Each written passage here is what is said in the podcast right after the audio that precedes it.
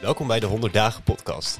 Jouw persoonlijke kompas om te navigeren door de eerste spannende maanden op Saxion. In deze boeiende afleveringen mixen we belangrijke thema's met praktische tips en inzichten. Laat je leiden door de stem van medestudenten, studentcoaches en experts. En betreed je nieuwe reis op het HBO met vertrouwen, enthousiasme en verrijkende ontdekkingen. Ik ben Jelina en dit is de podcast voor het HBO. En vandaag luister je alweer naar de derde aflevering. We gaan het in deze aflevering hebben over studeerstrategieën. Wat is het nou? Hoe pak je dit aan en welke tips gaan jou helpen? Ik zit hier natuurlijk niet alleen. Ik heb voor mij drie hele leuke gasten. Kiona, Koenen en Danique, welkom. En zij gaan jullie in deze podcast hun ervaringen delen, mooie tips meegeven en vooral vertellen wat niet te vergeten om succesvol te kunnen studeren. Nou, lijkt me leuk als jullie even voorstellen, zodat de luisteraars weten met wie, naar wie ze luisteren. Is goed. Nou, mijn naam is Danique Thibault. Ik ben studievaardighedencoach bij het Studie Succescentrum.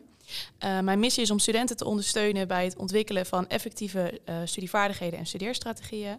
Uh, met als doel om hun academische prestaties te verbeteren en hen te helpen om succesvoller te studeren. En als studievaardighedencoach werk ik in een team samen met mijn collega's. dat zijn studievaardighedencoaches, maar ik werk ook samen met studentpsychologen en studentendecanen. En mijn werk omvat zowel individuele begeleiding uh, in, een, uh, in de vorm van trajecten of uh, eenmalige consulten, als het verzorgen van inspirerende groepsessies en workshops. Tof. En ik heb hier naast me nog meer Koenen zitten. Ja, ja ik ben Koenen. ik ben nu derdejaars toegepaste psychologie-student. dus ik heb ook al wat jaren studie achter de rug, waarin ik ook al wat studeerstrategieën heb kunnen toepassen. daarnaast, ik maak graag muziek en ben ik studentcoach bij het onderdagenprogramma ik vind het gewoon erg leuk om mensen te helpen. En het geeft me gewoon heel veel voldoening om iemand op weg te kunnen helpen. Dus daarom ben ik dat gaan doen. En Kione, jij bent ook uh, studentcoach, toch? Ja, dat klopt. Sinds kort uh, ben ik studentcoach. Uh, ik zit in het vierde jaar van de verpleegkundeopleiding. En um, ja, dat betekent dat, dat het afstuderen bijna in zicht is. En ik zou het later ook wel heel erg leuk vinden om bijvoorbeeld stagebegeleider te worden. dus ik dacht, dan kan ik nu al mooi wat ervaring opdoen in het begeleiden van studenten. Kione, jij gaf aan dat je natuurlijk als uh, meerderjaarsstudent al heel wat verslagen en zo gemaakt hebt. Hoe bereid je je nou eigenlijk goed voor op zoiets? Ja, het schrijven van verslagen is in de loop van de jaren wel um, ja, wat veranderd. Maar in het begin, als ik echt terugkijk naar het allereerste jaar, um, ja, voor mij was het zeg maar best wel makkelijk om een overzicht te vinden op Blackboard van de opleiding van wat je allemaal moest inleveren qua verslagen. En dan is het ook wel heel erg duidelijk om um, te weten waar je naartoe moet werken. En voor mij heeft het altijd heel erg geholpen om uh, per week eigenlijk een soort planning te maken van oké, aan het einde van de week of bij deze les, als we weer um, ja, een, een, les krijgen om, om bezig te gaan met die verslagen, daar ondersteuning bij te krijgen. Dan moet ik dit af hebben, dan kan ik daar ook gerichte feedback op vragen. In plaats van dat ik uh, misschien nog een idee heb in mijn hoofd over, uh, over waar ik het verslag over wil schrijven. Um, dus het gerichte vragen van feedback, dat, uh, dat heeft mij wel heel erg geholpen. Maar dan moet je er wel voor zorgen dat je ook daadwerkelijk datgene af hebt wat je met jezelf hebt afgesproken. Maar jij ging dus eigenlijk ontzettend gestructureerd aan het werk. Je hield per week heel duidelijk bij van wat wanneer af moest zijn. Ja, klopt. En Koene, was het voor jou, ben jij ook zo gestructureerd en deed je dat op diezelfde manier of had je een andere strategie? Uh, in het begin nog niet echt, maar doordat het Saxion die structuur heeft op Blackboard per week en wat je per week moet doen voordat je naar les gaat, wat je daarna moet afronden, ben ik dat wel gaan aanhouden. En dat is gewoon een soort stok achter de deur om bij te blijven. Je haalt de voldoening uit als je dat aanhoudt. Dus ja, ik ben dat ook wel gaan doen. En dan merk je gewoon, die structuur geeft dan zoveel meer rust. En ja, kun je toch effectiever uh, doorwerken. Ja. En Danique, jij bent een expert op dit vlak. Is dat inderdaad een goede manier om te leren of bezig te zijn met schoolwerk? Ja, absoluut. Dat is heel belangrijk om een goede planning te maken en je goed voor te bereiden op lessen en bij te zijn en met de weken. Um, dus dat is ook wat ik veel studenten meegeef uh, die ik spreek in mijn uh, trajecten en in workshops. Ja, begin gewoon uh, elk kwartiel met een goede planning. Verdiep je van tevoren in de vakken. Welke verslagen moet ik schrijven? En plan dat dan ook ongeveer in. Hè? Welke dagen ga ik dat dan doen? En hoe ga ik dat, dat doen? Met wie ga ik dat doen? Waar ga ik dat doen? Want ja, goede voorbereiding is halve werk. Danique, wat merk jij nou dat de grootste valkuil is voor studenten met leren? Um, ja, de grootste valkuil. Ja, ik denk dat iedereen zijn eigen valkuilen een beetje heeft. Um, maar wat ik wel regelmatig zie is uh, ja, dat mensen toch last hebben van uitstelgedrag, uh, verminderde motivatie, um, ja, niet kunnen plannen, niet weten hoe dat moet. En um, ja, daar hebben ze vaak uh, dan ondersteuning bij nodig. En merken jullie dat ook? Wat is een van deze onderwerpen ook een actueel probleem voor jullie? Koen of... Uh, ja? Um, je had het net over uitstelgedrag, Danique. um, ja, ik vertelde net over hè, gestructureerd werken. Um, nou, 90% van de tijd uh, is dat ook wel geluk. Maar ik, ik, heb ook echt wel momenten gehad dat ik echt wel in de toetsweek uh, flink aan de bak moest met, uh, met het schrijven van verslagen. Dus ik heb ook echt wel mijn momenten gehad dat ik dacht, oh ja, het is wel even hard werken nu. Maar ja, daar leer je ook weer van. Dus dan kun je ook weer een betere planning maken. Ja. Ja, ik merk ook echt wel dat wat je zegt, dat je duidelijk moet plannen wanneer je wat gaat doen. anders als, je, als ik weet van oké, ik wil deze week wil ik dit afmaken, dan gebeurt er eigenlijk de hele week niks tot op een gegeven moment aan het eind van de week denk je, oh ja, ik moet dit nog doen. Maar als Mhm. je echt concreet gaat kijken van, oké, die dag heb ik tijd, dan wil ik dat af hebben. Dan heb je iets meer ook voor jezelf een, een stok achter de deur. En dan ga je toch iets makkelijker er ook mee aan de slag. Klopt. Ja, en ja, als je uitstelgedrag, is dat op, uh, uitstelgedrag hebt, is dat op zich niet zo erg. Want iedereen heeft wel eens uitstelgedrag. Ja. Maar uitstelgedrag is wel een probleem als je er zelf last van gaat hebben. Dus het geeft je heel veel stress en onrust. Um, of je gaat helemaal dingen niet meer doen. Of je komt nergens meer toe. Je gaat alleen maar liggen Netflixen. Kijk, dan is er wel echt iets aan de hand. En dan moet je er ook wel iets mee. Want je geeft ook aan dat stress is een belangrijk uh, factor in uitstelgedrag. Wat is nou het effect dat stress eigenlijk heeft op leerlingen? Want het kan juist misschien ook helpen om te motiveren. Ja, een beetje gezonde stress is inderdaad niet zo erg. Um, maar ja, als je er echt um, um, ja, mentaal last van hebt... en dat kan zich op allerlei manieren uiten... Um, dan is het wel een probleem en dan moet je er wat mee. Ja. We zijn nu allemaal ervaren hier aan tafel. En um, als jullie nou één tip kunnen geven voor studenten die aankomend jaar uh, gaan studeren, wat zou dat dan zijn? Nou ja, wat we net al zeiden, en planning helpt. Maar ook ja, begin echt op tijd. Dus echt vanaf week één. Um, uh, duik overal op tijd in. En als je ergens tegenaan loopt, vraag om hulp. Uh, want er zijn uh, docenten die je kunnen helpen. Er zijn uh, decanen, psychologen, studievaardigheden coaches, je SLB'er of studiecoach. ja. Studentcoaches als Studentcoaches, ja. Dus vraag om hulp. Ja, ja ik denk ook echt van, kijk goed ook naar jezelf, van wat werkt en wat werkt niet. leer jezelf daar ook in kennen. Want ik weet bijvoorbeeld van mezelf dat ik veel makkelijker stof onthoud als ik luister aan anderen. Dus ik weet gewoon, hoorcolleges zijn voor mij van ontzettend groot belang kennisclips vind ik fijner om naar te kijken dan alleen maar een boek te lezen. Dat zijn van die dingen die ontdek je op een gegeven moment van jezelf van oké, dit werkt voor mij en dit werkt voor mij ook vooral niet. En zo word je ook steeds effectiever erin. Want wat is de manier waarop jullie op dit moment leren, het grootste gedeelte? Kunnen? Ja, in het begin van de opleiding was het echt wel meer samenvattingen uh, doornemen. Ook echt wel zelf schrijven. Daar ben ik wel echt een voorstander van. Als we het hebben over samenvattingen. Um, voor mij werkt dat gewoon veel beter. Maar ik merk dat de laatste tijd wel uh, dat ik wat meer de creatieve kant opzoek. Uh, Zoals? Als ik uh, moeite heb met het leren van een toets, um, om het echt zeg maar te begrijpen, dan maak ik wel eens een presentatie en dan vraag ik om vrijwilligers zeg maar in mijn netwerk om dan even een half uurtje met mij te zitten en dat ik ja, hun eigenlijk les geef over datgene waar ik dan een kennistoets over krijg. Omdat als je het uitlegt aan een ander, dan blijft het toch wat, wat uh, ja, beter hangen bij jezelf. En je moet het echt tot, uh, tot in de detail bijna gaan opzoeken. Dat, uh, dat werkt voor mij wel iets beter. Wat een bijzondere manier van leren. Ik vind het echt heel tof om te horen dat er nog zoveel andere manieren zijn dan de gebruikelijke. En Danique, ik weet niet of jou, wat jouw mening hierover is? Nou, mijn mening hierover is dat het echt een hele goede manier is om op die manier te leren. Omdat je dan actief bezig bent met de stof en er actief over na te denken. Um, dus ja, dat zou ik zeker aanmoedigen om, uh, om presentatie te geven. Ja. Um, in vergelijking met het begin van je studie, merken jullie dus nu dat jullie eigenlijk beter geworden zijn in leren? Omdat jullie zeggen dat het belangrijk is om te leren kennen waar je goede en slechte punten zitten?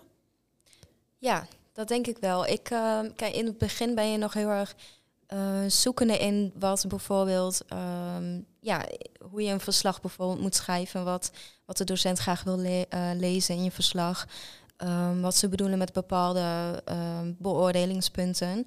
En het schrijven van verslagen gaat me nu wel stukken beter af, uh, ook omdat je en natuurlijk tools krijgt om ja, hoe je kunt reflecteren op jezelf. Um, en dan word je in de loop van de jaren word je daar alleen maar beter uh, in. Dus um, ja. En wat is iets dat jullie daarmee geholpen heeft om tot die ontwikkeling te komen? Hebben jullie dat allemaal zelf gedaan? Of zijn jullie inderdaad, wat jij zegt, um, uh, Danique, langs mensen gegaan die jou hiermee kunnen helpen? Of wat, wat hebben jullie gedaan om dat beter te leren leren? Koede misschien? Ik denk dat bij mij uh, vooral is uh, door eh, trial and error, zeg maar. Dus je gaat gewoon aan de slag. En dan heb je op een bepaalde manier aangepakt. En dan, dan merk je van, als het werkt eigenlijk niet zo heel goed. Dan weet je, oké, nou, dan moet ik het volgende keer toch anders doen. En dan ga je misschien wat nieuws proberen. En ja, zoals ik net ook zei, dan, dan merk je dingen als... eh, oh, ik kan beter naar ander luisteren en minder zelf lezen. Dus dan pas je op die manier eigenlijk je, je methodes een beetje aan op wat werkt en wat niet werkt. Ehm, ja, ik, eh, ik sluit me daar op aan. En ehm, wat ook wel heel erg belangrijk is, is dat als je bijvoorbeeld feedback krijgt van een docent, stel die heeft een eh, verslag nagekeken, krijgt daar feedback op. ehm, dat is echt hele waardevolle ja, informatie die je weer kan gebruiken voor je volgende verslagen. Hè. Soms dan eh, kunnen we misschien nog wel eens geneigd zijn om te denken, oké, we hebben ons cijfer gehaald, eh dat is weer een reden voor een feestje. Ehm, maar die feedback, ehm, eh, het is ook gewoon heel erg belangrijk om dat weer erbij te pakken voor, je, voor het volgende verslag. En dan word je er alleen maar beter in. Dus jullie zeggen dus actief nog, met juist nog na het Ja. moment, dat het ook nog heel belangrijk is om na het moment van feedback nog daarmee aan de slag te gaan. Ja. Dus een hele goede tip voor de luisteraars. Zeker. En dat ja, ik zeg, sluit je daarbij aan? Dat is- Sluit ik me bij aan, ja. ja. Dat is de cyclus van leersucces. Die sluit je altijd af ook met het eh, terugkijken naar hoe heb ik het gedaan, wat had ik beter kunnen doen. Ehm, en daarna weer een nieuw plan maken. Ja. Nou, dan zou ik eigenlijk wel leuk lijken om een, een stelling erin te gooien, om even de discussie aan te gaan hier. Ehm, de stelling is, om de stof goed te leren voor een toets, is het belangrijk om een samenvatting te maken. Wat vinden jullie hiervan? Ik doe het wel een beetje, vooral eh, als je gewoon een tentamen hebt over een groot boek. Ik ga niet elke keer opnieuw dat boek door als ik mezelf overhoren of zo. Dus ik probeer dan wel te kijken van oké, welke dingen wil ik echt mezelf nog vaker op overhoren. En die gooi ik dan wel in een samenvatting, zodat ik die samenvatting daarna kan gebruiken om mezelf te overhoren. In plaats van dat ik elke keer dat hele boek door moet. Dus daarvoor doe ik het wel. Dus dan is het wel echt kijken van oké, welke, welke stof is echt belangrijk en welke stof niet. Zodat je niet te veel erin gooit. Dus eigenlijk is het bij mij meer een soort overhoorbrief in plaats van echt een, een samenvatting wat dat betreft. En voor jou, Kiona? Ja, van, eh, samenvattingen hebben mij echt wel heel erg eh, geholpen in mijn eh, eerste jaar. Want in het eerste, eerste jaar hebben wij eh, heel veel kennistoetsen. Ehm, samenvattingen vind ik wel belangrijk. Eh, voor mij he- helpt het meer als ik ze echt zelf maak. Dus ik, eh, ik kan wel een klasgenootje eh, vragen om een samenvatting, maar ik vind het. ehm, er, er blijft meer informatie hangen als ik ze zelf maak. Ehm, dat is nu ongeveer vier jaar geleden. Maar als ik nu terugkijk, of nu, nu weer een kennistoets zou, eh, zou moeten maken, dan denk ik dat ik wat meer richting een creatieve kant ehm, ga. En Op hoe manier doe je dat dan op een creatieve manier leren? ja, je, je zou bijvoorbeeld ehm, eh, een, een mindmap kunnen maken, bijvoorbeeld met steekwoorden. Je kan eh, een presentatie geven, een PowerPoint-presentatie geven aan klasgenoten die ook die, ehm, die kennistoets heeft. Of gewoon aan iemand die er totaal niet in staat of niks te maken heeft met het vak. En die, ehm, eh, die, die je ook wel gewoon kritische vragen kan stellen, waar je dan ook weer over nadenkt. En dan ga je dat bijvoorbeeld na die tijd weer opzoeken. En dan blijft het toch wat beter hangen dan dat, je, dan dat ik bijvoorbeeld echt eh, de samenvatting uit mijn hoofd moet leren. Nou, Heel tof hoe je dan zo actief aan bezig gaat met Ja. die stof. En Danique, hoe zie jij dit als, als studiecoach? Ja, het is precies wat je zegt inderdaad. Het is een actieve manier van leren. Ehm, en dat is een beetje het verschil. Ehm, wat eigenlijk alle studenten doen is samenvattingen maken. Ehm, heel veel studenten die bij mij komen, eh, die zeggen ook... ja, hey, ik maak toch elke keer een vet goede uitgebreide samenvatting. Dus hoezo blijft het niet hangen? Omdat het een hele passieve manier van leren is. Eh, je bent namelijk de stof eigenlijk aan het copy-pasten in sommige gevallen. Eh, je maakt een soort ja, beknopte versie van je boek... Uh, maar je bent eigenlijk niet actief aan het nadenken over wat zijn nu de over- overeenkomsten, wat zijn de verschillen, um, wat is er wel belangrijk, wat is er niet belangrijk. Um, ik zie ik hier ergens een match met een ander vak wat ik heb gehad. Dus je bent niet heel actief erover na aan het denken. Um, dus ja, wat ik studenten wil meegeven is stop met het maken van hele uitgebreide samenvattingen. Ga lekker op actieve manieren aan de slag. En daag je brein uit. Want eigenlijk de moeilijkste manier om te leren, hè, als je echt moeite ervoor moet doen om het te leren, dat is vaak de beste manier. Dus als jij denkt van, je mindmappen, pff, kost me vet veel tijd, vet moeilijk, ingewikkeld, moet ik allemaal pennen van gaan verzamelen en zo. Ja, dat is juist de goede manier. Of het maken van, van flashcards. Als jij uh, uh, flashcards moet maken, ja, dan denk je ook, nou, hè, hè, wat een werk. Uh, maar juist hè, al tijdens het maken van zo'n flashcard ben je actief bezig. En als je er vervolgens ook nog mee gaat oefenen, ben je weer actief bezig. Het maken van zo'n presentatie, wat Kiona zegt. Ja, als je zo'n presentatie maakt, ben je actief aan het Als je hem geeft, ben je weer actief aan het nadenken. En zo ben je eigenlijk op allerlei manieren bezig met de stof. En verwerk je hem op verschillende manieren, waardoor je goede breinstructuren aanmaakt. En het ook echt blijft hangen. Wel bijzonder om te horen dat iets dat dus toch, zeg maar, zo algemeen gedaan wordt door de studenten, dat het eigenlijk helemaal niet goed werkt. Nee, nou ja, voor sommige mensen, hè, als je het echt in je eigen woorden doet, of je gebruikt de Cornell-methode, zoek dat maar eens op, ehm, dan werkt het wel. Maar ehm, ja, als je, dat, als je echt een heel boek gaat, uh, gaat zitten samenvatten, kost het superveel tijd, terwijl het je veel minder oplevert. En er zijn heel veel onderzoeken naar gedaan. En uh, ja, daaruit blijkt toch echt dat, uh, dat samenvatten niet zo'n niet zo'n goede methode is om, om te leren. En dan ga ik even de studenten aan. Wisten jullie dit? Um, ja, ik, ik, wist wel dat er creatievere manieren zijn om te leren, omdat ik het er net zelf over had. Uh, Cornell-methode heb ik nog nooit eerder van gehoord. dus, uh, ik heb nog twee kennistoetsen die ik moet maken, dus uh, die ga ik zeker opzoeken. Ja. Um, ja. ja. ik heb het wel wat steeds meer voorbij horen komen, sowieso de laatste jaren, dat inderdaad die creatievere kant wat effectiever lijkt te zijn. Maar nee, ik wist niet dat het echt niet werkte, zeg maar. Dat wist ik nog niet. Mm -hmm. Want dat zijn nu misschien leuke manieren. Want het is misschien voor de studenten wel interessant om te weten van wat zijn nou andere manieren. Want nou ja, er wordt dus algemeen wel gewoon teruggevallen op samenvatting maken. Wat zijn er dingen die jullie doen op een andere manier te leren? Want jij gaf net aan een presentatie geven. Uh, wat ik nog wel vaak dan doe is als ik, als ik stof lees, dan probeer ik het voor mezelf logisch te maken. Dus dat, het, dat ik het niet alleen maar droog hoef te leren en het kan oplepelen, maar dat ik ook snap waarom dingen zo zijn en het in context kan plaatsen. Want op het moment dat het voor mij logisch voelt, dan is het ook veel makkelijker onthouden en zeker ook veel makkelijker toe te passen. Want op een toets heb je natuurlijk niet ook altijd dat je letterlijk het antwoord zo moet uh, reproduceren, maar de stof ook moet kunnen toepassen. Dus dat helpt wel ook heel erg om de stof gewoon veel makkelijker te laten lijken. En hoe belangrijk denken jullie dat het, dat het gaan naar de lessen is? Dus het gaan naar de hoorcolleges, luisteren naar wat de docent te vertellen heeft. Aangezien natuurlijk mensen komen nu van misschien de middelbare of het mbo en die hebben misschien die moesten verplicht naar school, maar op het moment dat je naar het hbo gaat, ben je niet verplicht naar de lessen te gaan. Hoe belangrijk is het dat je naar deze lessen gaat? Ja, wel heel belangrijk. Um, ja, om te beginnen, hè, je maakt altijd een plan, hoe ga ik leren? En de volgende stap is dan eigenlijk om um, gewoon eens kennis te maken met de stof. Hè? Om, om het te horen, om je erin te verdiepen. En dat doe je in de lessen. Dan, dan komt de kennis tot je. En daarna is het een kwestie van herhalen en er zelf mee aan de slag gaan op actieve manieren. Niet alleen maar het herlezen, maar hè, vraag jezelf af, begrijp ik dit echt? Of herken ik het alleen? Hè? Als, je het, als je vaker een, een samenvatting aan het lezen bent, dan denk je vaak, oh ja, ik herken het wel, maar ken ik het ook echt? Ja, dus uh, ja, stap 1 is dus wel echt naar de lessen gaan. Ja. En voor jullie? Was het belangrijk voor jullie dat jullie naar de hoorcolleges gingen? Het geeft mij wel die, die context inderdaad. Als ik dan later weer ga leren en ik lees weer stof en denk, oh ja, ik kan me nog herinneren dat hij dat had verteld in die les. En dan heb je zijn verhaal ook gelijk weer in je hoofd, die hij dan in dat hoorcollege heeft verteld. Dus je, je plaatst dingen dan wel makkelijker weer in context en de stof wordt, wordt er wel duidelijker van, vind ik zelf. Ja. Daar kun je ook even, Kiana? Ja, zeker. Ik uh, vond het ook altijd wel heel erg fijn om het, uh, om het voor te bereiden en de colleges ook gewoon echt goed mee te schrijven. Ik, uh, ik schreef ook altijd mee. Ik had altijd nooit echt uh, mijn laptop mee, maar ik had altijd echt een schrift met een, met een pen. Dus soms ging dat af en toe wel wat sneller, maar um, um, ja, ik, uh, ik vind het voorbereiden op de colleges vond, uh, vond ik altijd wel heel erg fijn. En, en het daarna in eigen woorden um, daar een samenvatting weer van maken. Als je dat dan opzoekt weer in de boeken, dan kun je er veel makkelijker een koppeling van maken. Ook omdat Koenen net zei, van, nou, het is gewoon heel erg belangrijk dat je het niet alleen uit je hoofd kent, maar dat je het ook gewoon heel goed kan toepassen. Um, op bijvoorbeeld een, ja, in mijn geval een casus of, of een verhaal. Nou ja, hoor je vaak in de wandelgangen ook mensen die aangeven dat ze niet kunnen leren.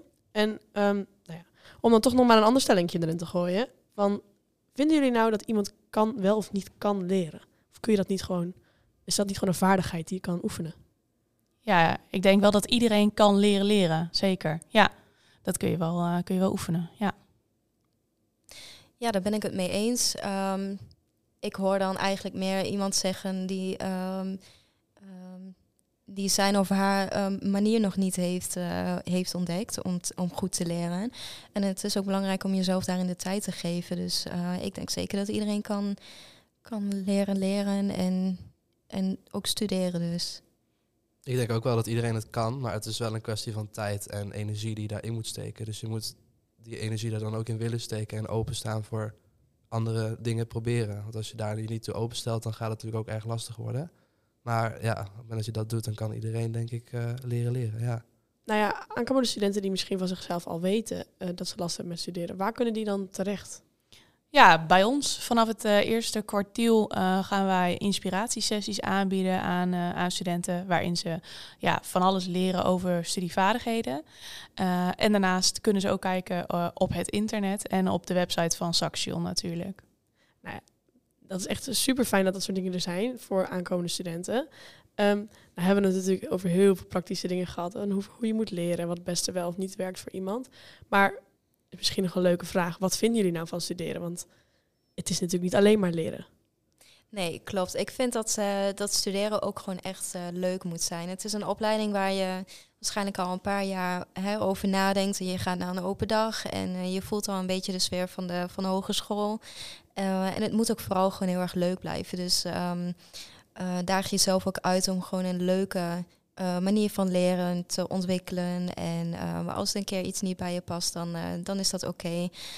Maar het moet vooral gewoon, gewoon een leuke tijd worden. En het is ook gewoon heel erg belangrijk om daarnaast vrije tijd te hebben. Dus als ik nog één laatste tip mag geven, dan zou het echt zijn: probeer voor jezelf een, een balans te vinden in, in het studeren. En vooral ook gewoon leuke dingen doen. En um, ja, nieuwe contacten ja, op te doen met, met nieuwe klasgenoten. Ja, en door natuurlijk ook uh, de juiste studie te kiezen, heb je hopelijk ook een studie die je gewoon ook echt leuk en interessant vindt. Want het, het kost gewoon werk, maar ik merk aan mezelf, ik vind het ook echt wel gewoon leuk om nieuwe dingen te leren. Want het is gewoon een, een vakgebied wat mij gewoon ook heel erg boeit. En dat motiveert gewoon ook heel erg. En dan blijft studeren leuk, ook al kost het werk. Ja, studeren moet inderdaad gewoon leuk zijn. Daar sluit ik me volledig bij aan. Ja. Nou lijkt me dit een heel erg leuk onderwerp om de podcast mee af te sluiten. Volgende keer gaan we het hebben over de introductie in alle eerste keren op het HBO. Um, dan wil ik jullie nog bedanken voor het luisteren. Bedankt voor mijn gasten hier en tot de volgende keer.